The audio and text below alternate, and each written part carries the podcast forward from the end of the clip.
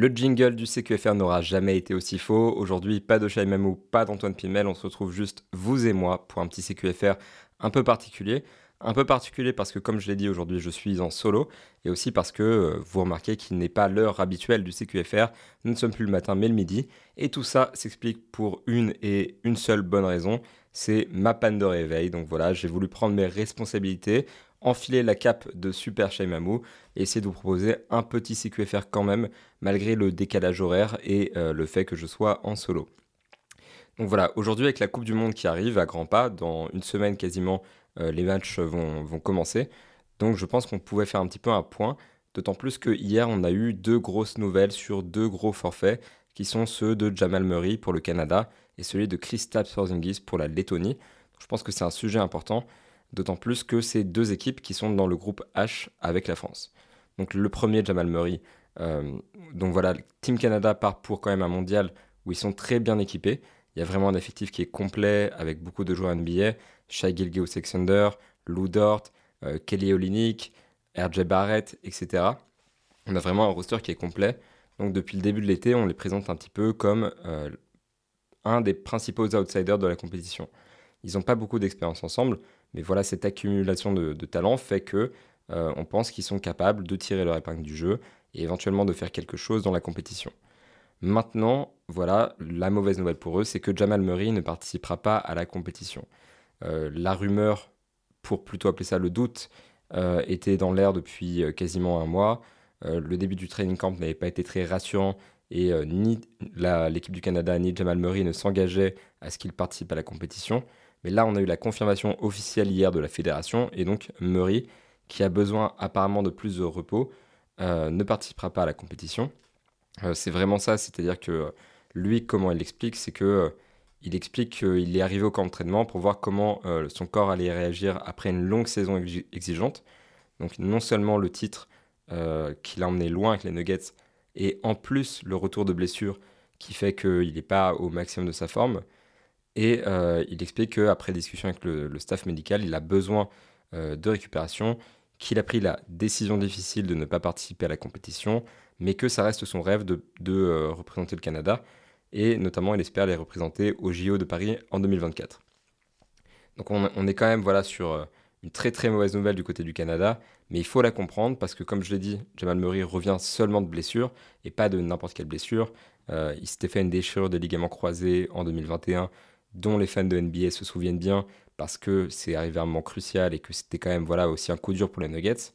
Euh, et là, pour le Canada, c'est un coup dur parce qu'il ne s'était pas euh, qualifié pour les Jeux Olympiques depuis 2000. Et là, il forme cette équipe dans l'objectif de pouvoir faire un grand coup aux Jeux Olympiques de 2024. Donc le fait de perdre Jamal Murray dans cette préparation slash euh, pour cette compétition qui en tant que telle est très importante et puis voilà qui, est qualificative, euh, c'est important quand même de, noter que euh, voilà l'absence de Jamal Murray fait mal. maintenant, voilà, ils gardent un effectif qui est assez complet. J'ai mentionné quelques noms plus tôt. Ils ont quand même un, bel effectif. Sur les matchs de préparation, ils ont été solides. Notamment, ils ont, ils ont enregistré une belle victoire face à l'Allemagne en prolongation, euh, malgré le fait que Dennis Schroeder joue pas le quatrième carton, ce qui les a sans doute un peu aidés. Euh, mais c'était quand même une belle victoire et RJ Barrett qui dans cette équipe prend vraiment le pouvoir. Donc on a quand même une formation qui est intéressante et une équipe qui sera surveillée pour la Coupe du Monde. Mais voilà, c'est une très mauvaise nouvelle pour eux. Et c'est aussi, comme je le disais aussi en intro, une euh, information importante pour la France parce que le Canada et la France se retrouvaient dans le même groupe. Et c'est c'est le match inaugural pour la France de cette Coupe du Monde. À 15h30 le 25 août, on a ce match France-Canada qui était attendu comme un gros choc, mais qui finalement bah, euh, restera quand même un gros choc. Mais sans Jamal Murray, voilà, c'est quand même euh, euh, une équipe qui est moins complète, donc un défi qui est un peu moins relevé. Alors ça reste un défi très très important, mais voilà, c'est vraiment une info importante pour la France. L'autre info importante pour la France, comme je disais aussi, c'est que deux jours plus tard, le 27 août, ils affronteront la Lettonie à la même heure la Lettonie dont le meilleur joueur sur le papier est Christas Porzingis, et Christas Porzingis ne participera pas à la compétition. Euh, il a passé une nouvelle IRM, on n'était pas sûr euh, du fait qu'il participerait à la compétition, et moins de bruit qu'autour de, de Murray, notamment parce que la sélection lettonne est moins sexy, on va dire, que la sélection canadienne, euh, parce qu'il y a moins de, stars, il y a une attraction médiatique moins forte. Et, mais le, contraste, c'est que la sélection lettonne avait démenti il y a quelques jours le fait qu'il était potentiellement absent pour la compétition. Et là, on nous annonce qu'il a une blessure au pied, une facite plantaire pour être plus précis, et que dans une décision prise conjointement avec le staff médical de la Lettonie et celui des Celtics, sa nouvelle équipe, euh, ils ont décidé que le mieux c'était de ne pas jouer. Donc voilà, c'est un coup dur pour la Lettonie qui perd quand même bah, clairement euh, son, meilleur joueur et euh, qui était un, outsider dangereux, non pas tellement pour une médaille, mais plutôt pour le groupe H, mais voilà, qui s'affaiblit grandement à ce moment-là. Et il y a la question sous-jacente tout de même de est-ce vraiment la décision de Porzingis slash de la Lettonie ou est-ce plutôt une mesure de sécurité des Celtics qui viennent de le récupérer, qui savent qu'il est relativement fragile parce que le, profil physique implique qu'il ait certaines fragilités. Euh, et quand on nous dit que c'est une décision prise conjointement avec le staff des, Celtics, on est obligé de penser que peut-être qu'on a voulu le préserver euh, plus qu'autre chose. voilà, maintenant toutes les décisions pour euh, ces compétitions-là sont prises souvent avec les équipes. Jamal Murray, par exemple, euh, la sélection canadienne était en, lien avec, euh, les Denver Nuggets. Mais là, en l'occurrence, voilà, on peut se poser la question parce qu'on l'avait moins vu venir. Euh, la sélection Letton l'avait démenti. Mais, mais bon, on comprend aussi si les Celtics ont, poussé pour qu'ils prennent pas de risques parce qu'il a eu quelques blessures par le passé et que ça va être l'un des principaux joueurs dans la quête du titre de Boston l'année prochaine. Donc on peut voilà, on peut pas prendre trop de risques. Euh, en revanche, voilà, comme je l'ai dit plus tôt, c'est un, coup dur pour la section lettonne. Quand on regarde le calendrier de, l'EDF, ça devient beaucoup moins difficile. Euh, c'est-à-dire qu'il y a donc ces trois matchs-là à partir du 25 août contre le Canada, la Lettonie, puis le Liban. On savait que le principal concurrent du groupe H, ce serait le Canada. On savait que le principal outsider de, ce groupe H, ce serait euh, la Lettonie. Et le Liban, qui est quand même une, une, qui est beaucoup moins attendue, qui est un petit peu le match facile. Il n'y a pas de match facile, mais c'est quand même un, un match moins difficile, on va dire, que les autres. Euh, donc là, en l'occurrence, ça s'est vraiment bien affaibli. Et pour les Français, j'ai presque envie de dire que c'est une bonne nouvelle parce que le chemin vers euh, les phases éliminatoires sera beaucoup plus, euh, sera beaucoup plus facile en fait. Donc voilà deux gros forfaits et deux grosses nouvelles pour la France.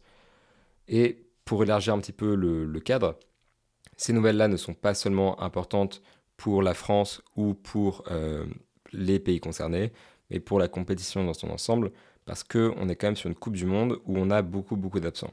Alors c'est souvent le cas, notamment parce que les Américains euh, n'envoient pas leur meilleure équipe pour la Coupe du Monde parce qu'ils placent les Jeux Olympiques au-dessus. Mais là, en l'occurrence, on a vraiment une ribambelle de forfaits qui fait que la compétition a perdu un petit peu en saveur quand même. Euh, voilà, ça reste quand même la deuxième compétition la plus importante sur le plan mondial, donc euh, soyez rassurés, ce sera certainement à la hauteur de l'enjeu mais on aura quand même quelques, quelques absents de marque et je pense que si on faisait une, une all absent team, on pourrait vraiment avoir une équipe extrêmement compétitive. Donc euh, on, a fait un tweet sur Rivers euh, pour lister un petit peu les, plus gros absents de la Coupe du Monde. Et voilà, ça commence notamment par euh, Porzingis et par Murray dont on a parlé plus tôt, qui sont quand même deux joueurs qui ont été All-Star, qui ont été absents et qui sont quand même des joueurs, qui sont quand même des joueurs bah, voilà, de premier plan en NBA et donc qui sont des joueurs très attendus sur cette Coupe du Monde. Voilà, c'est une déception quand même. Euh, je vérifie quand même que Jamal Murray était All-Star parce que il l'a pas été, voilà, mais qui a été champion NBA, donc c'est encore mieux. Et qui joue à un niveau All-Star en l'occurrence.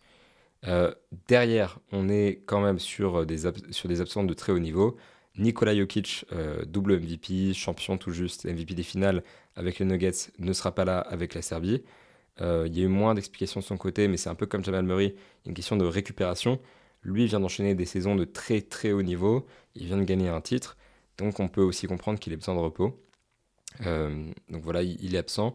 Yannis Antetokounmpo qui aurait voulu jouer jusqu'au bout, mais son genou euh, ne lui a pas permis parce qu'il a eu une procédure mineure au début de l'été qui a fait que euh, bah voilà, il a été fragilisé. C'est un peu compliqué pour lui et il voulait participer à la compétition a priori, mais il n'a pas pu.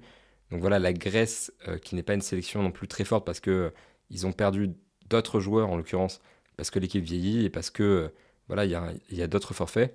Euh, la section euh, grecque a vraiment perdu en, puissance avec ça. côté Lituanie, Domantas Sabonis, grand absent également, parce que là, en l'occurrence, on est vraiment sur un joueur qui a été All-Star, qui est extrêmement dominant. Et donc voilà, le perdre pour la section lituanienne, c'est très très dur. côté Japon, on perd Rui Eshimura. Donc c'est pareil, c'est compliqué. À l'heure où je vous parle, la France joue contre le Japon Et on sent bien que voilà, c'est quand même un petit peu plus, un peu plus compliqué sans ces cadres-là. sans Yuta Watanabe également, mais qui a un, absent un peu moins notable quand même. Voilà le Japon qui est tout de suite moins dangereux. Ricky Rubio pour l'Espagne, qui lui, de son côté, prend du temps pour des soucis de problèmes de, santé mentale. Donc, non seulement il prend du temps par rapport à la Coupe du Monde, mais aussi par rapport à sa carrière NBA. Donc, euh, on ne sait pas exactement ce qui, ce qui est le travail, mais on sait que c'est un sujet qui est très sérieux pour lui et que c'est vraiment quelque chose d'handicapant. Voilà, l'Espagne perd quand même son, son, meneur, et sauf erreur de ma part, le MVP des finales de la dernière Coupe du Monde, puisque l'Espagne avait été sacrée championne. Donc, ce n'est quand même pas rien. voilà, pour la France, on a aussi Victor Wembanyama, évidemment. Euh, grand absent, non pas pour le palmarès, mais plutôt parce que 2-1 pendant les matchs de qualification, il avait quand même impressionné. 2-2, euh, c'est quand même une encre défensive dans la raquette qui aurait sans doute changé la dynamique française euh, en défense. Et de 3 parce qu'en termes d'attraction médiatique, ça aurait été sans doute euh, le joueur le plus suivi de la compétition. Parce que imaginez une seconde un match entre Victor Wembanyama et Shea Gilgeous Alexander Jamal Murray si les équipes jouent à 100% de leur capacité. Ça tire du monde. Banyama contre Porzingis, ça attire du monde. Voilà, la curiosité mondiale aurait fait que euh, la France aurait été plus suivie également. Mais voilà, il est absent. Et au-delà de tous ces absents internationaux, il faut bien sûr rappeler que la Team USA envoie une équipe euh, assez jeune, assez inexpérimentée. Euh, et sans ces stars, on a quand même de beaux joueurs côté Team USA, mais on n'est quand même pas sur, sur l'équipe la plus, la plus rutilante qu'ils aient envoyée. Dans les grands absents, on peut par exemple citer, admettons, Kevin Durant et Damien Lillard, qui eux avaient participé aux Jeux, Olympiques. Mais faire la liste des absents américains, ce serait sans doute euh, beaucoup trop long parce qu'on est quand même sur la, plus, la sélection la plus fournie de, de la scène mondiale. Donc, donc voilà. Donc on est quand même sur une édition de la Coupe du Monde où on est privé de beaucoup beaucoup de stars, où on est privé de, de beaucoup de, de, joueurs majeurs dans toutes ces équipes. Donc, donc voilà, on perd un petit peu en intérêt comme je disais un peu plus tôt, ça c'est la Coupe du Monde. En l'occurrence pour la France, euh, ça facilite encore un peu le chemin. On a quand même en face que des sélections qui sont prenables. Une médaille à aller chercher. Nous, on a un groupe qui se connaît. On a un groupe qui, joue bien pour l'instant en préparation également. Euh, donc euh, on a toutes nos chances cette compétition, donc raison de plus pour la suivre. Maintenant, voilà, toujours dommage de voir des joueurs forfaits pour ce genre d'événement et surtout de voir des joueurs blessés qui ne peuvent pas participer à la compétition. Donc peut-être que ça fait un peu Miss France, mais on est un peu triste pour eux quand même et un peu triste de, voir que ces sélections-là sont privées de, leurs joueurs. Donc voilà, c'était le point Coupe du Monde. Je trouvais ça important de faire un point là-dessus parce que c'est quand même les grosses news, non pas de, la nuit comme on a l'habitude de dire, mais plutôt de, de la journée d'hier. Donc c'est ce qu'il fallait retenir en l'occurrence. Ce que moi je retiens également de la journée d'hier, c'est un tweet euh, assez intéressant de Mark Jones qui travaille chez ESPN, qui nous parle de Ben Simmons. Voilà, donc euh, là il nous faut du café parce que tous les étés on parle de Ben Simmons et de la même manière. Donc voilà, pour Ben Simmons, qu'est-ce qu'on a aujourd'hui? Un petit peu, voilà, comme je disais, tous les étés, euh, Ben Simmons, on voit les vidéos d'entraînement, on voit des gros dunks dans tous les sens, on voit même prendre des tirs à trois points et on se dit, est-ce que ce serait pas la saison de Ben Simmons? Euh, Et à chaque fois, on est un peu déçu quand même parce que, euh, évidemment, les, vidéos de workout de l'été ne sont pas des vidéos qu'il faut prendre en compte par rapport à la saison NBA qu'il y a ensuite. Euh, c'est pas du tout le même niveau de compétition de jouer tout seul, de jouer contre des, mecs en pick-up qui sont pas forcément des, euh, joueurs NBA qui se donnent pas forcément, etc. Euh, donc ça n'a rien à voir. Et en l'occurrence, Mark Jones est allé voir un de ses workouts. Euh, il a parlé avec Ben Simmons également. Il nous dit qu'il est en, dans une forme fantastique, qu'il est affûté, qu'il est dans un bon endroit. Il a passé un temps de qualité avec Jack Vaughn, son coach, mais aussi avec ses coéquipiers Royce O'Neal et Dennis Smith Jr. Et donc, il, nous explique que tout s'aligne en fait pour Ben Simmons, qui depuis son arrivée au net, c'est quand même une grande, grande déception. Voilà, c'est. Euh, comme je disais, c'est un peu l'habitude de tous les étés de voir Ben Simmons euh, un peu encensé sur les réseaux. On a vu aussi des vidéos qui étaient très prometteuses. Euh, mais si on peut être réticent à l'idée de penser que Ben Simmons fera une grande saison, parce que depuis son transfert au Nets, c'est quand même pas exactement ça. On rappelle qu'il avait demandé donc son transfert de Philadelphie à l'intersaison 2021. Il avait été transféré ensuite à quasiment la trade deadline contre James Harden, qui aujourd'hui veut quitter Philadelphie. Donc on est sur une belle note d'ironie quand même. Mais euh, donc il a été transféré en cours de saison 2021-2022 et il n'avait pas joué donc la première moitié de saison à cause de problèmes de santé mentale et parce qu'il ne voulait pas jouer pour les Sixers. Et il avait ensuite manqué la deuxième partie de la saison avec les Nets pour ses problèmes de santé mentale et surtout une blessure au dos. Donc c'était quand même décevant déjà de, voir Ben Simmons euh, absent et pas capable de, jouer cette saison-là, sachant qu'il sortait en 2020-2021 d'une saison All-Star quand même, la troisième consécutive, donc il était très attendu. Et le plus décevant quand même, c'était de voir Ben Simmons euh, patiner sur la saison 2022-2023, où il avait joué 42 matchs. Donc pareil, euh, difficile pour lui de vraiment enchaîner les matchs à cause de blessures au dos notamment et ailleurs également. Et puis les moyennes qui étaient décevantes, en 26 minutes de jeu, 6,9 points, quand même à 56% au tir, mais, euh, mais on sentait que c'était compliqué offensivement. 2,3 euh, pertes de balles, ce qui, était, euh, ce qui était quand même beaucoup par rapport à son, à son volume de passes quand on compare aux saisons précédentes. Il fait 6,1 passes pour 2,3 passes, 2,3 pertes de balles, alors que avant il nous faisait par exemple 8 passes pour 3,5 pertes de balles. Alors je n'ai pas calculé le ratio, ça me paraît maintenant que je le dis à voix haute, pas si différent que ça, mais voilà, on est quand même, euh, c'est quand même décevant. Voilà, on n'a pas trouvé le, Ben Simmons aussi playmaker. Peut-être pas dans les stats parce que je les avais pas en tête, mais dans le visuel, on n'avait pas un Ben Simmons aussi playmaker, notamment parce qu'on lui confiait moins la main qu'avant euh, aux Sixers où il était vraiment meneur titulaire. Et puis voilà, euh, en fait, toutes ces statistiques ont baissé. C'est que la, la, baisse de temps de jeu, bien sûr, mais aussi parce qu'on a l'impression que Ben Simmons, sur un terrain de basket, c'est compliqué. On se souvient notamment des commentaires de Jack Vaughn qui disait Ben Simmons, c'est compliqué de le mettre dans la rotation parce qu'il faut adapter le reste de l'effectif à Ben Simmons. C'est un joueur qui ne prend pas de 3 points. Là, en l'occurrence, il est à 0,3 points tentés par match euh, sur la saison 2022-2023. Pas 0 exactement, mais euh, euh, par contre, il en a pris voilà, 2 il en a rentré 0. Donc c'est un joueur à 0% à 3 points. Et on sait qu'on n'augmentera pas par rapport à cette stat qui prendra jamais de 3 points. Euh, on est sur un joueur qui, existe par le fait qu'il agresse le cercle, donc ça devient compliqué, parce qu'il faut organiser l'effectif autour avec que des shooters. Donc c'est un de ces joueurs-là qui complique un peu la composition de l'effectif. Et Brooklyn, la saison dernière, n'avait pas les armes exactement euh, pour faire jouer Ben Simmons sur un temps de jeu important, parce que euh, ça complique tout en termes d'adaptation. Donc on se souvient de ça, et on se souvient, bah, comme je l'ai dit plus tôt, que c'était pas encore ça niveau physique, et que c'était pas le Ben Simmons d'avant. Ben Simmons avant, c'était quand même voilà un triple All-Star, un joueur All-NBA, un euh, meilleur intercepteur, un joueur qui a été deux fois dans les équipes défensives de l'NBA, ce qui est un, un accomplissement qu'il faut vraiment relever, et qui avait été candidat pour le titre de défenseur de l'année. Donc quand on nous dit que Ben Simmons est en forme et que tout s'aligne, on est obligé de penser qu'on parle de ça, qu'on nous parle d'un Ben Simmons qui potentiellement la saison prochaine reviendra à ce niveau-là de All-Star, de All-NBA, de All-Defensive, potentiellement de Deepoy, et on a du mal à y croire. Parce que euh, voilà, ça fait deux saisons qu'on est déçu, et on sait que Ben Simmons, c'est compliqué. On parlait euh, plutôt cette semaine dans le podcast du déclin, et je parlais du déclin technique, c'est-à-dire que la NBA avance et certains joueurs du coup euh, s'effacent parce qu'ils n'ont plus le bagage technique pour avancer. Ben Simmons, lui, pâtit de cette chose-là, où plus on avance et plus on a cinq joueurs sur un terrain qui sont capables de shooter, et au pire 4. Et Ben Simmons complique ça parce qu'il ne shoot pas voilà, on avance et Ben Simmons, lui, patine, donc c'est compliqué. Maintenant, s'il est capable vraiment de, jouer à son plus haut niveau, ça reste un joueur qui, indéniablement, sera sur le terrain pour les Nets et qui pourrait vraiment euh, avoir des minutes intéressantes. Parce que s'il est à un niveau d'Ipoy, évidemment, c'est un joueur dont on ne peut pas se priver sur le terrain. Ça, ça me semble assez évident.